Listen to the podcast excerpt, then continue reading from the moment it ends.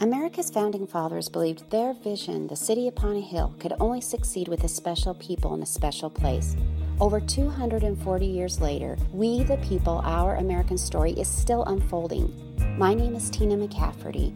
Join me every Friday as I spotlight those who embody the American values of faith, courage, and heroism. You will be uplifted, inspired, proud, and humbled to call yourself an American. American history is more than history, it's personal.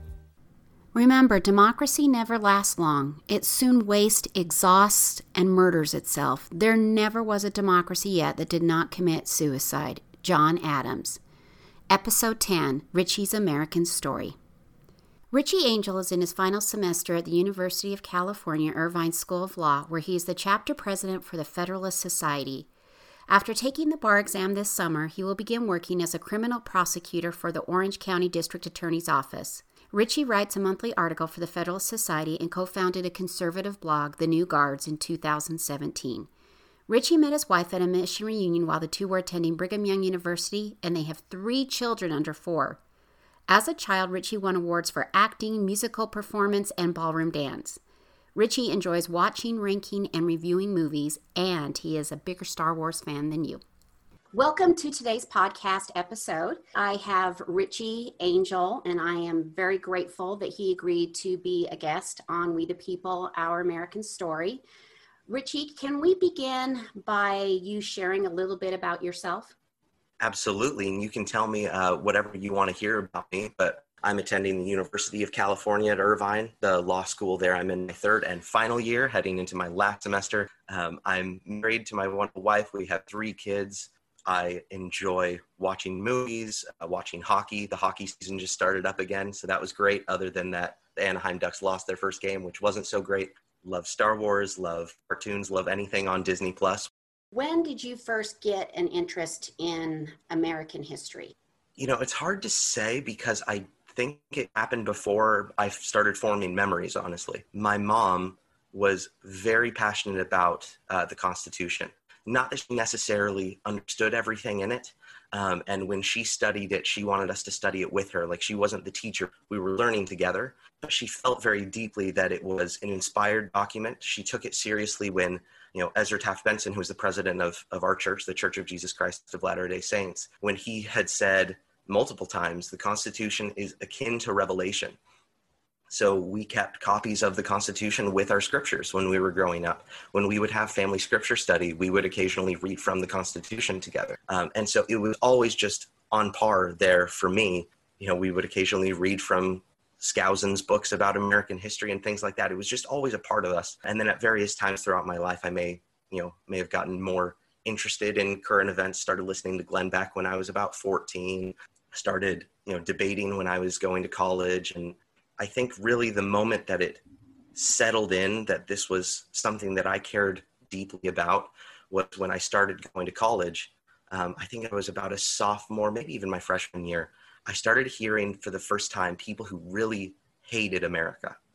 Um, and I had always just taken for granted this is a wonderful place. This is the place that we love. Um, it's a place that gives us our freedom or that respects our freedom. When I was growing up, we would sing Lee Greenwood's God Bless the USA. Like that was just part of me. And for the first time in my life, I started hearing people who hated America, who wanted to watch it all crumble. And that was different than, you know, I grew up in California. I'm used to being in the political minority, right? But Republicans and Democrats alike can still respect the country and what it stands for while pursuing different policies. It wasn't that. It was people who genuinely hated this country. And that was the first time that it really struck that chord in me that no, this was something that I really needed to defend. This is something that I care about. And you you can't just talk that way about this country. It blew my mind that people felt so strongly the other way. It, it, it awoke that fire in me. Do you remember, was there a time that you felt very proud of America? A time where it was maybe the first time that you really felt like America was a blessed place? I would probably have to go back to 9 11 for that one. I was six years old when 9 11 happened. I can remember the exact time I woke up that morning. I can remember seeing my mom sitting at the foot of the bed watching the TV. I have virtually no other memories from that time of my life. I remember that day crystal clear. And I remember the aftermath of that. I remember the frequent chanting of USA, USA. I remember a couple years later, a hockey fan, you know, doubly important. You got hockey and you got USA, and uh, seeing those uniforms, hearing those stories about what it meant in that time frame to be proud of America, and again, hearing the chants of USA, USA. I, I think it was around that window of my life that I really started feeling like this is a special place. I didn't even know why it was special. Like I said, we, we read from the Constitution occasionally when I was growing up. I didn't understand a word of it, but I knew it was, I knew there was truth to it. Just like I knew when I was reading the scriptures and believed in Christ, I knew there was something to that too. And maybe I couldn't explain it as a six year old, but I felt something and it was important to me. And, and to me, they've always just been on a similar level. What law are you going into? Criminal law. Criminal so law. I, I've been interning at the Orange County District Attorney's Office, um, and I've been hired to start there after I take the bar this July. So I've interned on the sexual assault unit, um, the gangs unit. I've done misdemeanors and some of the early parts of uh, more generic felonies. I would love to work more on homicide cases. I, I like the really serious big ones where you know there's a lot more at stake, where the suffering that has happened to the victim is much greater. Uh, you have less of a moral dilemma in throwing the book at the defendant, you know, kind of go in with all the evidence that you have and, and knowing, yeah, this is a bad guy and we need to do something about this. And all those moral qualms about what if he didn't do it and what if we don't have enough evidence, they kind of go out the window because at that point you, you know what's going on and someone really needs to uh, be held to answer for that crime. So I, I enjoy the bigger ones, the more the ones that make people make the faces that you just made uh, when you heard about my desires to work homicide. um, the ones where I get stories at work that I come home and do not tell my wife about because they're horrifying. I, I like that side of it. I'm curious, studying criminal law and having real life experiences in this area, what has it taught you about the people or the country in general? I mean, for one thing, you see the worst of people when you're reading about or, or living these cases, right? The kinds of things that people are capable of, capable of doing to one another, capable of doing to a five year old child, capable of committing these evil, heinous acts. Um, but at the same time, I don't know, I've never quite felt as strongly as when I'm studying criminal law that this is such a small minority of people. That this is out of the ordinary. Most people are not like this. It, it, in an odd way, it actually gives me more hope for the country because I know that everyone understands that these things are horrible. I've also worked in criminal defense um, during law school, and to see the defense attorneys who will say, you know, in public, my def- my client is innocent, and how can you do this to my client? And this is a travesty of justice. And behind closed doors, they'll say, my client, I don't know how I'm going to defend this person. He's so obviously guilty. Everyone knows, right? But it has also showed me the side of people that makes them i don't know the the loyalty to the system right the devotion that we all have to making sure that rights are being upheld without due process rights in this country we have nothing right i don't want to work in criminal defense but i have the utmost respect for those who do who are able to stomach it it's not something that i would enjoy doing but we need them so much in fact the first time i ever felt like uh, it didn't necessarily make me want to be a lawyer, but it was the first time that I thought, wow, the law is a noble and good profession was after the Boston Massacre. No one wanted that job.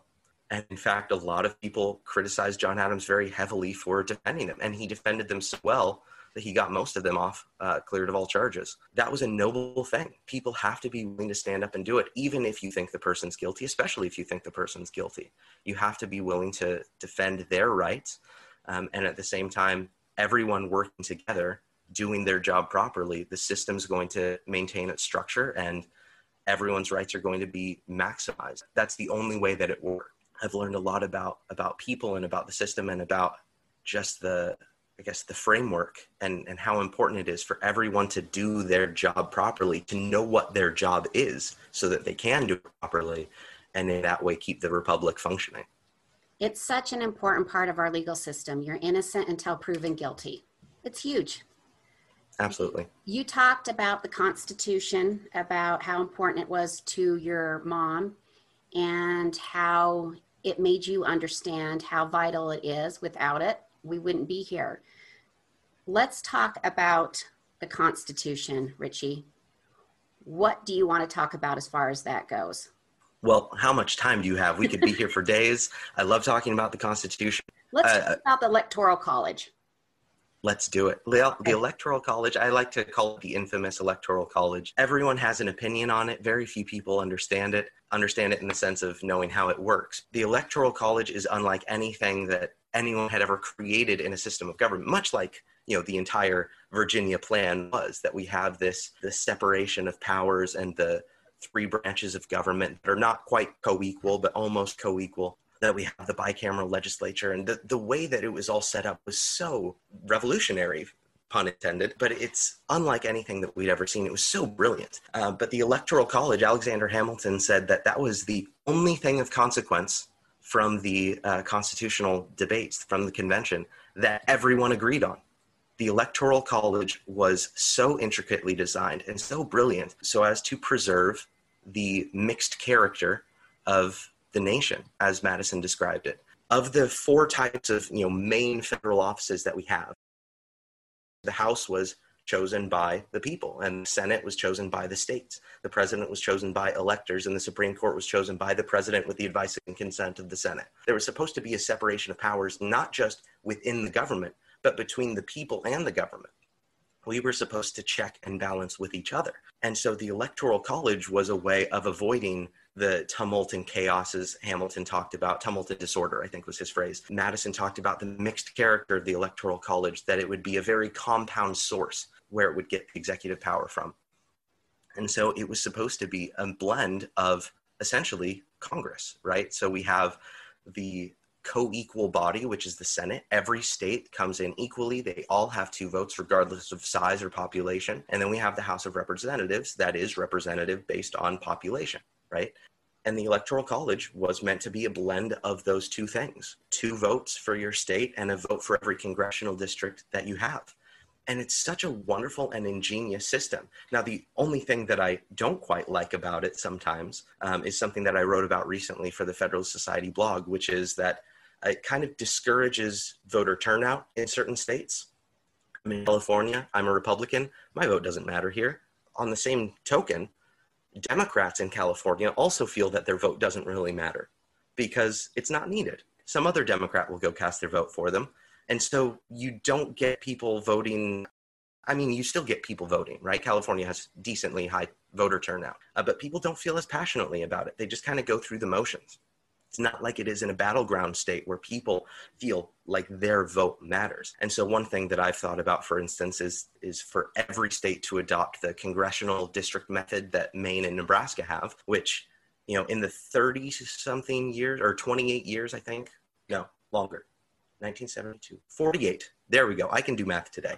The 48 years since Maine enacted this method, right, where the winner of the popular vote in the state gets two votes and then the winner of each congressional district in the state gets an additional vote.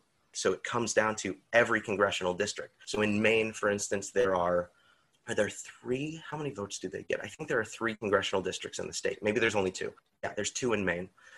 So, you know, Democrat usually wins Maine. They get two votes. Maine congressional district number one, whoever wins that gets another vote. Whoever wins congressional district number two gets another vote. In the 48 years since Maine enacted this, the only time that a district has split was this election in 2020 and the previous election in 2016.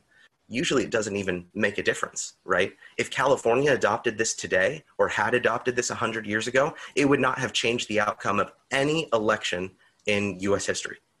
We would get, what, nine votes for a Republican out here? It wouldn't make a difference to the outcome necessarily. Maybe every state adopted this and, and you know, every vote matters, but it would make people feel like they were more involved, like their vote mattered, uh, more passion for the electoral process. And right now, voter turnout is actually pretty good. This last election, it was upwards of two thirds of the country of eligible voters participated in the election, which is wonderful if the people are informed and have any idea of what's going on. It seems like maybe people are misinformed or ill-informed with the news that they uh, that they consume, but at least it's a step in the right direction. They're informed on on some level. That's that's my little beef with the electoral college. Every state would have to decide to do that on their own or you could pass a, a, constitutional amendment.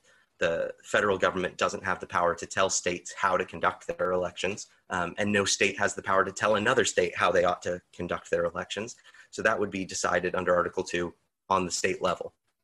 Um, but I think that would go a long way in encouraging people to be more active in the process. But back to the Electoral College more broadly. I don't know if you have any specific questions. I can just talk and talk and talk. Oh, that. Uh, what would you great. like to know more about it? Why did the founding fathers not want to go with a simply democratic popular vote? What's wrong with that? That's what a lot of people, that's the argument say, right? Mm-hmm. The founding fathers did it this way, but that doesn't work anymore. And we want it. But what was their thought process to begin with? Explain that. I, I kind of understand it, but maybe explain to us why that was not a good idea, why they didn't want to follow what had been happening you know, through history. Why, what fault did they see in that? Where were the weaknesses?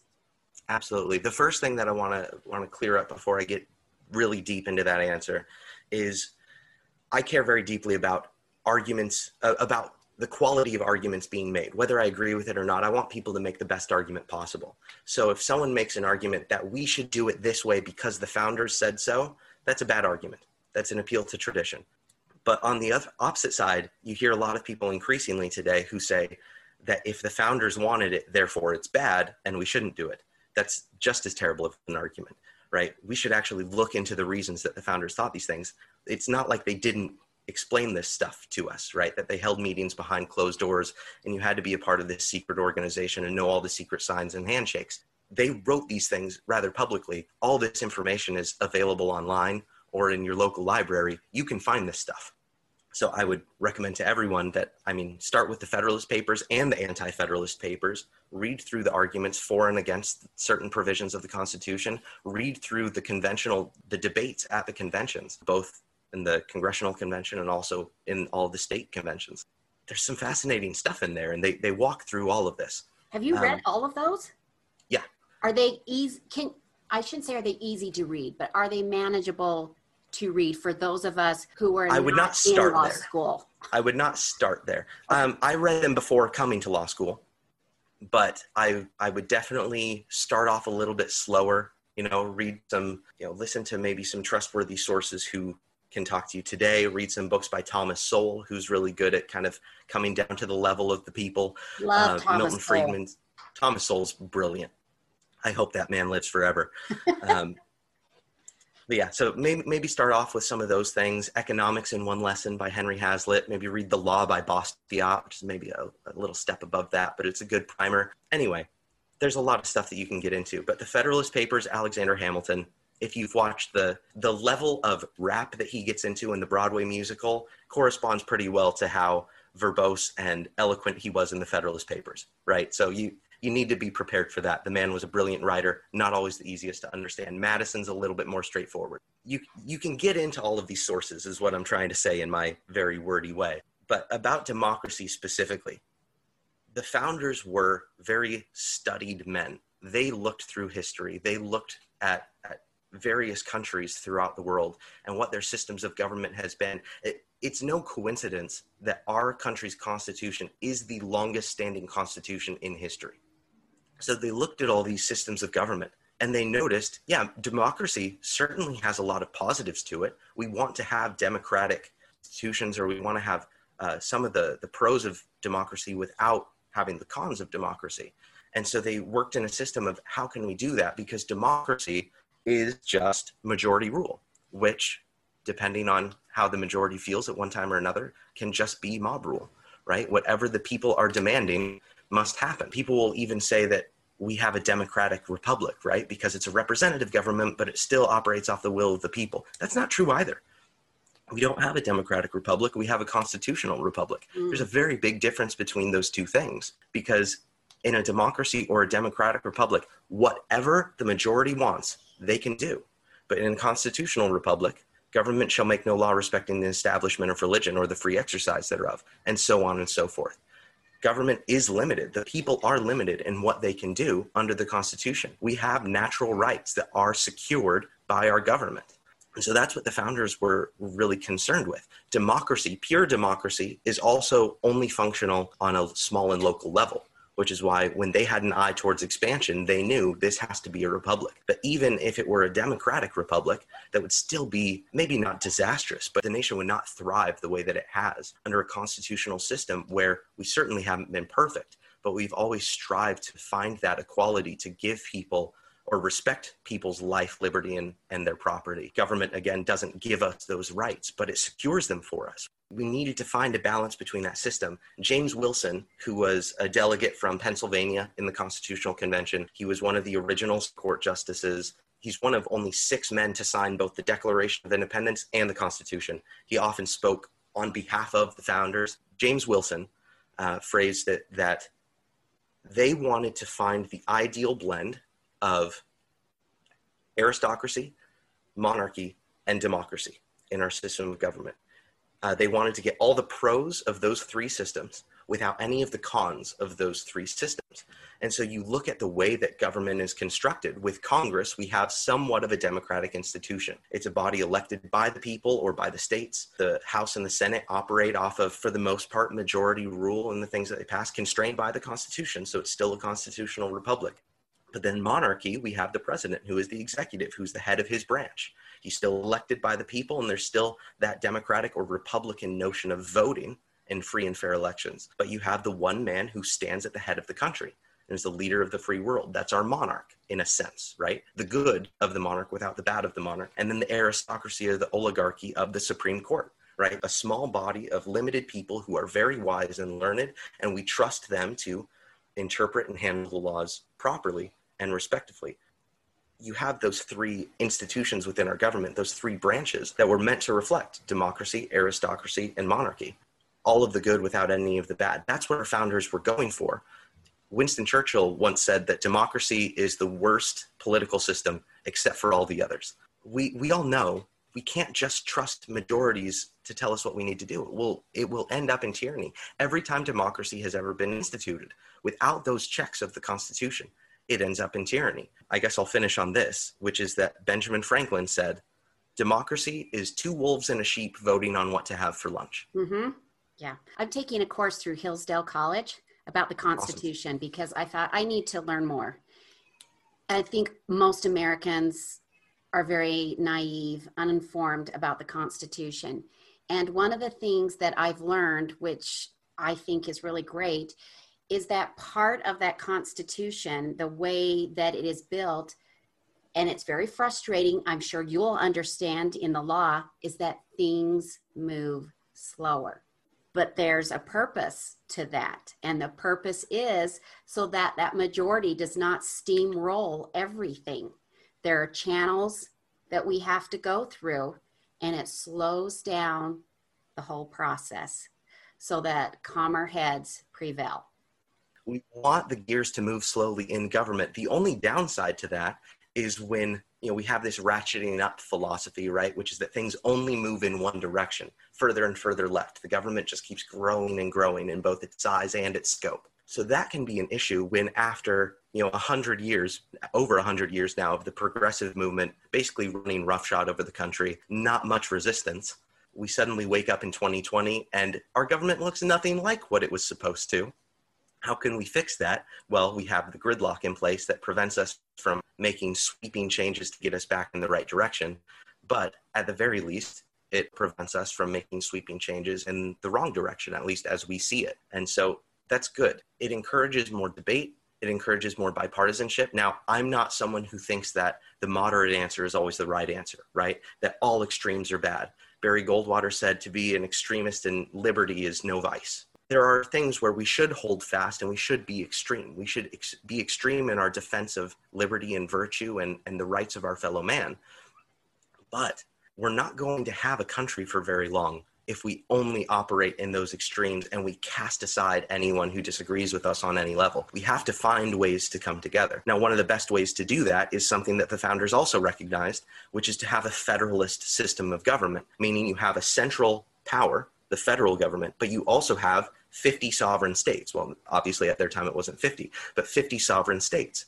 The United States, our country, in the name itself, the United States of America, it's not supposed to be one single body. It is supposed to be divisions of government, each with its own Republican form of government, as guaranteed by, I think, Article 4. And yes, we do have a federal government. There are certain things, limited things, that the government, the federal government, is supposed to be in charge of. But every state can be its own laboratory of democracy, as they say, or laboratory of republicanism would be more proper, where they can try out their own things. And Californians can live as Californians want to live, and Texans can live as Texans want to live. And we don't have to be at each other's throats all the time. I think, you know, I'm a very strong constitutional conservative. I think federalism is a much more immediately important topic uh, to push than conservatism. Because right now, we're in a very heated exchange on every side, right? And not just two sides together, but within each camp, everyone's at each other's throats. And it's coming at all angles, and no one can agree on everything. And it gets to the point where everyone thinks that maybe a national divorce is best. When mommy and daddy are arguing, maybe divorce seems like the only other option. Or we could just go sleep in separate bedrooms for a little bit and let cooler heads prevail and just kind of figure out who we are and what we want to bring to the table here. I think that that's really what's missing right now in the country is the willingness to disagree respectfully with each other, to respect each other's dignity, respect each other's right to try, our right to experiment and figure out what's going to be the best system. The Constitution doesn't demand that all policies look exactly this way. We need to respect our rights, but there's play in the joints. There's wiggle room there for us to figure these things out. Now, if California has more freedom to operate as California wants, I'm probably not going to like that very much. I might leave the state, who knows? But that's just part of what it means to live in a federalist system, to live in a sovereign state. If I want to go somewhere where I feel more confident in that system of government, I can do that too. That's what freedom of movement, that's what freedom generally is all about we've lost that notion or we're dangerously close to losing that notion in America. We think everything has to be exactly my way. And if I think it in this part of the country, you must think it in your part of the country, no matter what your lifestyle is like, no matter what your culture is like, no matter what your local resources or concerns are all about. You have to think exactly like I do. What would be a brief statement that you might tell someone who wants to abolish the Electoral College? Well, first of all, Tina, I'm sure you can tell I'm not very good at brief statements, but I will do my best. What's a uh, Facebook argument that you would make? Because you know those always work. there you go. You're I always, con- you're always convinced to. You're always able to convince and sway somebody to change their mind on Facebook, right? I've changed my mind so many times on Facebook. In fact, the angrier and the longer the rant on Facebook, the more likely I am to change my mind. But my response to people about the Electoral College is that the Electoral College respects the voice of the people and the voice of the states because we have to remember that this is not just a country of people, it is the United States. So every election, we're not voting as a national mass of people. We are voting as 50 separate entities and 51 because DC also votes. So 51 separate sovereign entities, and the collective winner of that becomes the president. We can make reforms to the Electoral College. I'm totally up for that conversation. But to abolish it entirely in favor of democratic rule, I'm sorry, that's just not happening. It would not be good for the country. You can read all kinds of history. You can read what the founders' concerns were to figure that out. But I, am trying to remember which which thought leader it was. I want to say it was Russell Kirk. But there's an there's an old notion that the difference between conservatives and liberals is that liberals see a wall in their way and they say tear it down, and conservatives say, why is this wall here? The founders themselves recognized that the Electoral College was imperfect. One of the first amendments to the Constitution after the Bill of Rights was to change the Electoral College because they were like, oh, maybe we shouldn't have the first loser, the second place finisher of the presidential election become the vice president. Maybe that will not you know create the best of situations and environments in the in the cap maybe we should change that. They did that very early on. Within first 15 years of the country being around we can make reforms. It's fine. Nothing nothing is so sacrosanct in the constitution that we can't figure it out a little bit better. Nothing institutionally at least. So that was not a brief statement. I, I can't do a briefer statement. I'm sorry. The, the, the no, briefer notion is it respects the people and the states, and we have to learn how to live together if we're if we're going to get along. That's good. I want to go back to the founding fathers because there's a lot, a lot makes me insane of criticism about them, about how they were a bunch of white slave owners. And I often say it's so hard and it's impossible for us with our 21st century minds to get into the mind of an 18th century person. Why should we adhere to what the founding fathers set up when they had slaves? They were hypocritical in their actions versus their words. I mean, there's there's a, so much to unpack there. Yeah. But the first thought is we shouldn't adhere to the founders just because they were the founders. Like I mentioned earlier, we don't like appeals to tradition. Just because the founder said it doesn't mean it's right. There's a lot that they said that, that we might shake our heads at today, and rightfully so. They owned slaves, and that was not a good thing. The original Constitution did not outlaw slavery. It had a couple measures in place to down a little bit to reduce power in the South, to gradually get rid of slavery, but it didn't outlaw it. The best amendment in the Constitution is the 13th, barring the Bill of Rights, maybe. But abolishing slavery was a big, the failure to abolish slavery in the original Constitution is is a blight on our country, right? And we shouldn't shy away from that fact. It doesn't doom us to failure, just like every other country in the Western world had slaves and in the Eastern world had slaves. It doesn't excuse it. Doesn't it, excuse it at it, all. It made, but we were no different from any other part of the world we were among the first to get rid of it. We fought a very bloody war, proportionally the bloodiest war in our history to get rid of slavery. It's a complicated history that we have, and it's fine to study that out. And we don't have to just put the founders on a pedestal and ignore their faults. We can put them on a pedestal uh, despite their faults if we feel that we ought to. But we shouldn't shy away from those aspects of our history. So that's one side of things. This is not the United States of George Washington. Whatever they did in their personal lives, was what they wrote correct? Were they right about the systems of government? Is this a system best designed to secure our rights and our freedoms? It's more about the systems that were put in place than the personalities behind them. I respect the founders a great deal. I have Funko Pops behind me of George Washington and Abraham Lincoln and Washington crossing the Delaware. I care very much about them. But it's not because of who they were, or it's not because of the bare fact of he was George Washington, therefore I love him. It was what did George Washington do that made him so great? What did he say that made him so wise? How did he live that made him so inspiring? Those are the things that you have to look into. But as far as the question of slavery, we also just have so much miseducation in this country about what the founding fathers actually believed. For instance, Thomas Jefferson. We all know that Thomas Jefferson owned slaves. There's a lot of debate. It's never been conclusively proven that he had children with Sally Heming, but he may have. No one knows for sure. Maybe he did, maybe he didn't. But to act like Thomas Jefferson loved the institution of slavery is the asinine. It's pure ignorance on the part of most people. Uh, the, that's my one big hangup with the Hamilton musical is the portrayal of Thomas Jefferson. It's completely bonkers. Thomas Jefferson was, as Martin Luther King Jr. would credit him, one of the strongest abolitionists in the early history of this country. Thomas Jefferson put a vote on the floor to abolish slavery in the state. It failed before this Constitution was ratified under the Articles of Confederation, he put out a proposal to abolish slavery nationally. It failed by a single vote. Thomas Jefferson fought to abolish slavery. In the Declaration of Independence, he strongly, fiercely condemned King George for bringing the institution of slavery to the colony. He talked about slaves being the children of God and about this crime against humanity that King George was committing. They understood these things.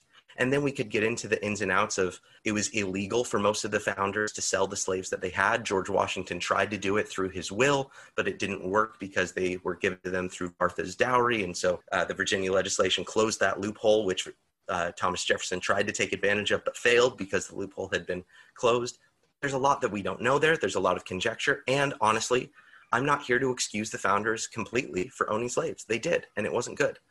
Um, but we have to understand not just the context of, oh, they were different people in a different time, but we have to understand exactly what they were up against and what that fight was all about. When it comes to the strong condemnation of King in the original draft of the Declaration, it was taken out because two out of 13 states or colonies at the time objected to it, which means that several southern states were on board with it. There were many delegates to the Constitutional Convention who objected to the Constitution because it did not strongly enough condemn slavery. There was one who refused to sign the Constitution altogether because it did not abolish slavery. the founders were very passionate about this topic. It's not that they just brushed it off. It's not that they loved it, certainly. That's the biggest lie of all. Um, it's not that they built the nation on the backs of slaves. It was complex. There are complex issues today that we're going to have to grapple with. And people are going to look back and, you know, whether it's abortion or the fact that we eat cow meat, whatever it is, people are going to look back and say, how, how could such a people do such an uncivilized thing? because this was what we knew and this is what we were up against. And we had other things that we were concerned with. We're not perfect people. And sometimes we're pretty terrible people. But that's just how human beings are. You have to take the good with the bad when you're studying that philosophy and that history. I tried my best. I tried my best to be a good person. I'm trying my best to be a good person. And I think that that's all we can really ask for. The founders gave us so much more than just about any figure in history right? I think we should pause to be grateful for what they gave us and still recognize their flaws, but not tear them down in spite of the wonderful accomplishments that they had. You are absolutely right that people today don't understand or don't care, can't fathom what they were going through at the time that the Constitution was created, at the time the Declaration of Independence was written they were trying to put together something so fragile. It was so fragile, the birth of this new country. Different opinions, different voices. If they had offended that didn't want to participate, the whole thing would have come completely unglued. It would not have been able to sustain itself because slavery was a huge thing that I don't want to say they had to tiptoe around, but they kind of did. Yeah, they did. Yeah, I think that's a good way to phrase it. They had to overlook some of the evils for the greater good and know that that was something that needed to be tackled later. And you know what's interesting about that point? It's always been taught to me, and, and, and it's a frequent argument. There was a kind of a, I don't know, in a an epiphany type of moment. I was listening to Glenn Beck, and he said that he's not completely convinced anymore that that compromise was necessary. He's not sure, but maybe, maybe the founder should have done more, right? And he he didn't say that they were wrong or, or right or whatever. He mentioned struggling with that idea, and it really opened my eyes to see that it's okay to think about it. It's okay to wonder, could they have done more? It, we don't have to be so settled in our opinion. On the other hand, this ties back to what we were talking about earlier. It's okay to disagree with people. Reasonable people can disagree on this point. And in fact, even if I decide today, the founders should not have made that compromise. They should have condemned slavery more harshly. Union between the colonies was not as important as this crime against humanity. They should have done more. I still have to recognize these were overall very good people who were trying their best. They came to a different conclusion than I did. And I can Monday morning quarterback and tell them, you know, you should have done it this way. But it doesn't make them evil for having done it differently because they tried so hard. They fought for so much. And maybe they came to a different conclusion than I did. Big whoop. That's going to happen with every human being you're ever going to meet in your life you have to make these trade offs. And they decided to make that trade off. And maybe it was right, maybe it was wrong. But even if it was wrong, that doesn't mean we need to tear down their legacy because they were still doing the best that they could. I'm reading a book right now, a biography on George Washington, and I wish I could remember the author's name. It's one of the, the big ones for historical biographies. But it's very fair about George Washington's personality. I love it so much because it makes me think of George Washington in even greater terms because in spite of his faults, in spite of his frailties, in spite of the things that he did that were wrong as a person, as a human, he's the father of our country. What he did was miraculous.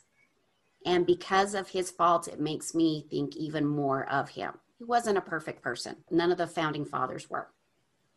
None of the great men and women who have done so much for our country, no one is perfect. Absolutely. People have been talking recently about Abraham Lincoln. I can't remember where it was. There was some area where they wanted to tear down a statue or change the name of, of something. Um, but it was very recently, and the argument was that he wasn't sufficiently committed to anti racism because Abraham Lincoln himself, in the early days of the Civil War, tried very hard not to make it about slavery. The South made it very clear this is about slavery. And people say it was about states' rights, the states' rights to own slaves. And the Confederate officers themselves, the vice president specifically, I think Alexander Stephens was his name, the vice president of the Confederacy, said the whole purpose of this country is to own slaves. The whole purpose of this fight is to fight for a right to own slaves. They, they had no qualms about saying that. Abraham Lincoln, in the beginning, didn't want to make it about that. And I don't think we need to shy away from the fact that fact. And I think it makes it even more inspiring that this man who wanted so desperately to tiptoe around slavery, like you said, had to come to that conclusion, you know, halfway through the war and say, you know what? There's no way out but through. We have to tackle this issue right now. He personally felt strongly we need to get rid of slavery. He still had racist attitudes, right? He wasn't totally egalitarian in his view of black people, but maybe not have quite the same privileges. And that's another topic that we can talk about, right? But to have him go from, I'd really like to avoid this, to no, we have to do it. There's no other way. We have to do it. And then he has the Emancipation Proclamation and he turned that war on its head. He turned that talking point on its head. And he didn't want to have to do that, but he knew he had to out of his duty to this country and to those people. That to me is even more inspiring than a man who, from the day he could speak and form a coherent thought, knew slavery is evil and it is my destiny to get rid of it. That's not, I mean, that's an inspiring story, sure. But to, to see that change, that transformation that happened in that man and his resolve to do something he didn't want to do, but he knew was right, to me, that's inspiring. So I think that because of those faults, like you said, I'm not adding anything new other than historical information, but your point is true. Because of those faults, it makes them more human, it makes them more real to us. And the more real a person is, the more inspiring they can be. Because if it's just some cartoon character, who cares what they do, right? That's not the real world that I'm living in. But when you see exactly what they had to grapple with and their flaws, then you can understand I can be like that person. I can fight just like that person fought. And to me, that's that's a much better reading of history than the alternative. We're going through a tough time right now. Do you see a bright future for America? Because I, on Facebook, it's all doom and gloom, and we're going to become a communist state, and everything is going to fall apart. Do you have a bright outlook for the future? Tina, I'll be honest, I am a committed pessimist in my life because there's no losing. You're either right or you're happy, like pleasantly surprised, right? Yeah. So pessimism is for me the way to go. But at the same time, I can't deny that we have reasons to hope in this country. I mean, for one thing, people talk about, you know, a civil war being waged. We're not going to have a civil war in this country. Maybe I'll be wrong about that, but the fact that we've been at each other's throats so intensely for so long, and not just because President Trump walked down an elevator, right? Or an escalator, rather. Uh, it's not because of Trump. It's not because of Obama. It's not because of any single person. We have been at each other's throats for a long time in this country. And we still haven't come to blows yet. We still haven't totally picked up our, our weapons and said, all right, blood must be shed. So that's great reason to hope. If civil war was going to happen, it would have happened already. That gives me reason to hope like I was saying earlier, maybe people are misinformed, but at least they're trying to be more informed. And I think that that's a reason to hope. I think people care more um, about the country and they see changes that they want to be made. People on both sides of the aisle saw what happened at the US Capitol in early January and said, we can't do that. That's not how our country is going to operate. And forget the specifics of why they're there or whose fault. The fact that people sieged the Capitol, everyone condemned it. I don't know a single person who didn't. People on both sides of the aisle recognized this is not how we're going to conduct our republic. We're not going to fight each other about it physically. Uh, we're not going to just sit around and whine all the time when we when we lose or when we don't get the outcome that we want. People are becoming more engaged. I, I think that there's a lot to hope for in that sense. I'm also hopeful that people will recognize you know maybe we're at an impasse on some of these issues and so we should just respect federalism and let these states handle it the way they want to handle it that was a little bit more of a stretch but i think we can do it um, So I haven't totally thrown in the towel. I know that, you know, things have to get worse before they can get better sometimes, right? But at a certain point, it's got to get better. I don't know when that's going to be. As a believing Christian person, right? I believe that Christ is going to come back to the earth at some point and we're not going to see him descend and think, oh, that was a rough couple of weeks, right? We're going to have to go through stuff. But at the end of the day, there's always light at the end of the tunnel. Christ will come eventually.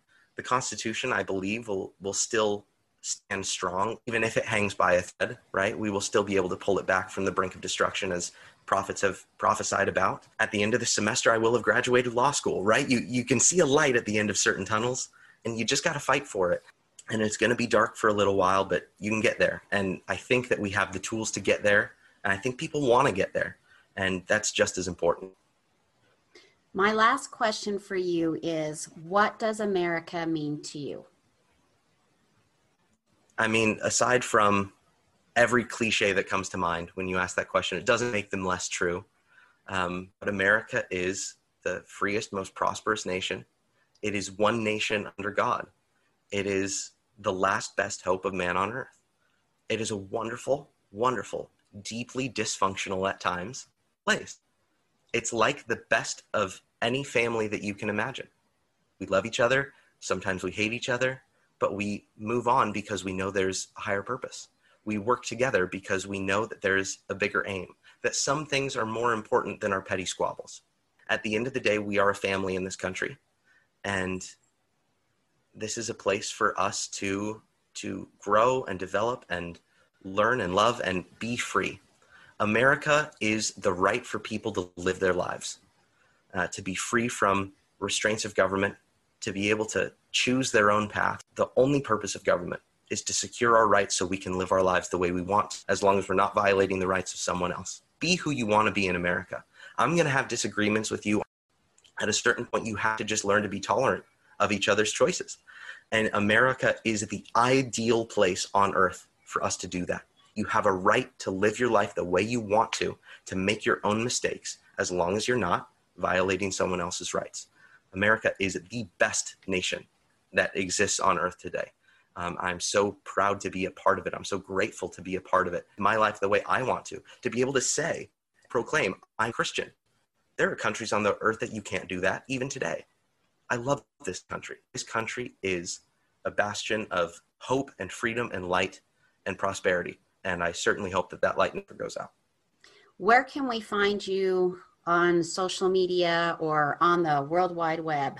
If you are feeling masochistic and would like to hear more of my thoughts, you can find me on Twitter at Rich K Angel, R I C H K A N G E L, Rich K Angel on Twitter, or you can see my blog, thenewguards.net, uh, where I will write occasionally about conservative items. I also write a monthly article for the Federalist Society blog. So you can find me at any of those places. I'll probably be most active on Twitter though. So at Rich K Angel to hear more of whatever is going through my mind that day. Thank you, Richie. Thank you for sharing your American story. I appreciate it so much. And congratulations on getting your law degree here very shortly. That's cool. So cool.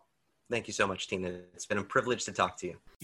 If only I was as put together in my 20s as Richie. He is going places, and I know Richie has a bright future. He will make a difference in the world. You can catch Richie on Twitter at RichKAngel and his blog at thenewguards.net. Thank you for being a part of Richie's story. For more American history, join my Facebook group at American History Our Heroic Journey. Subscribe to this podcast. I have incredible people lined up to share their American stories, and you won't want to miss one. Join me next Friday for Fran's American Story. See you then.